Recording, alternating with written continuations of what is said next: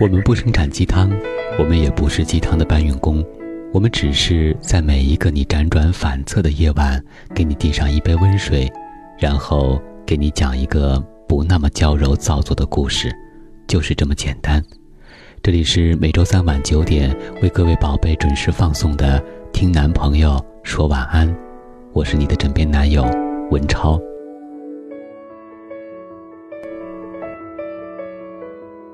翁小姐是我的发小，在我看来，闺蜜仅仅拼的是感情，发小还拼的是时间，所以在我的字典里，发小永远是比闺蜜更高一级的生物。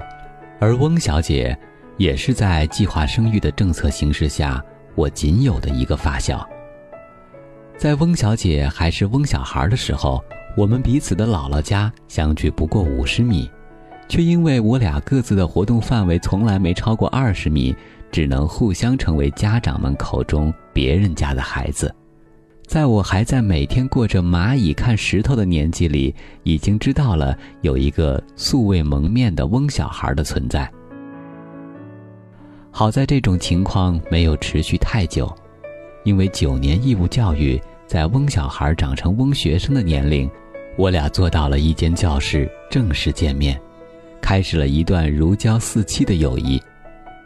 中午吃一样的饭，一样的水果，一样的零食，一起在放学后去逗别人家的狗，放学后有说不完的电话。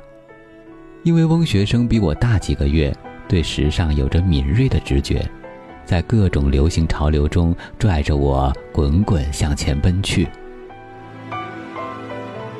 翁学生一度喜欢上了潘玮柏。当时尚不知明星为何物的我，书包里装满了的信纸上画着同一个打了耳洞、带着桀骜不驯表情的男星。那时的我们没听过《快乐崇拜》，没看过任何一场演唱会，只因为翁学生喜欢他的颜值，只因为我黏着的是翁学生。那时候的我满身小孩子脾气，拒绝被嘲笑、被误解。总是生气的时候，等着翁学生来哄我。翁学生总是费劲的想改掉我的坏脾气，可是那时候的我们总认为不是黑的就是白的，好的另一面总是坏的。看到表面难看的苹果，哪怕鲜嫩多汁，也会不尝一口就扔掉。而小孩子的友谊总是结束的太快。随着转学升高中的大潮。由于文理分班，尽管我们的班级只隔五十米的距离，却变成了最熟悉的陌生人。我们有了各自的朋友圈子，甚至见面都会有一些尴尬。那时的我也会看着还在角落里堆砌的潘玮柏信纸，矫情地怀念一下我们的曾经。高考似乎是一道门槛儿。在刚刚报考完志愿的那个夏天，所有人都感受到了跨过门槛的那种轻松。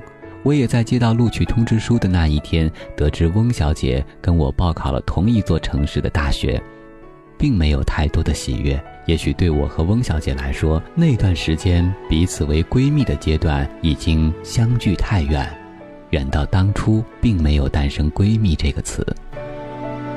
进入大学后，我才发现翁小姐的学校大门离我只有五十米，可是这五十米仍和曾经一样，使我们相隔不见。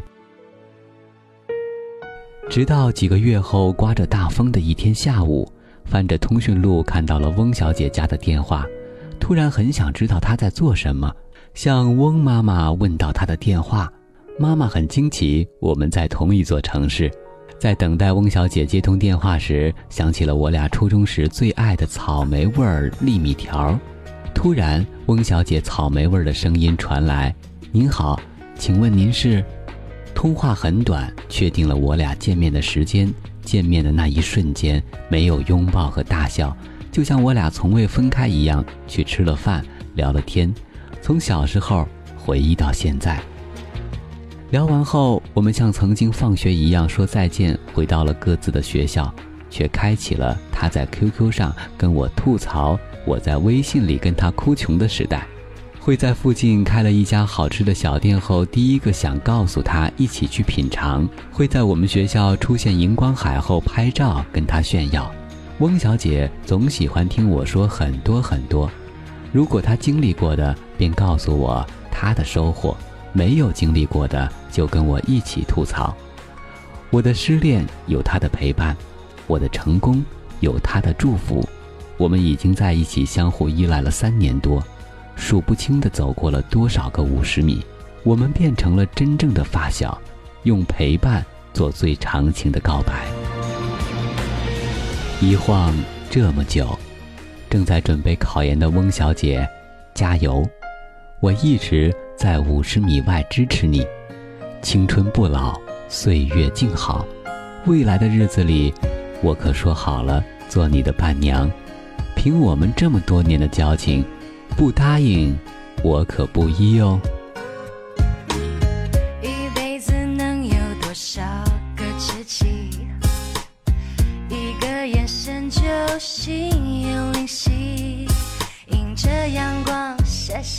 真的失去，乘风追寻最精彩的梦境，等待着岁月在眼角签了名，还是能在你身边任性，举杯回忆那些疯狂的过去，那个男孩，那坚持的。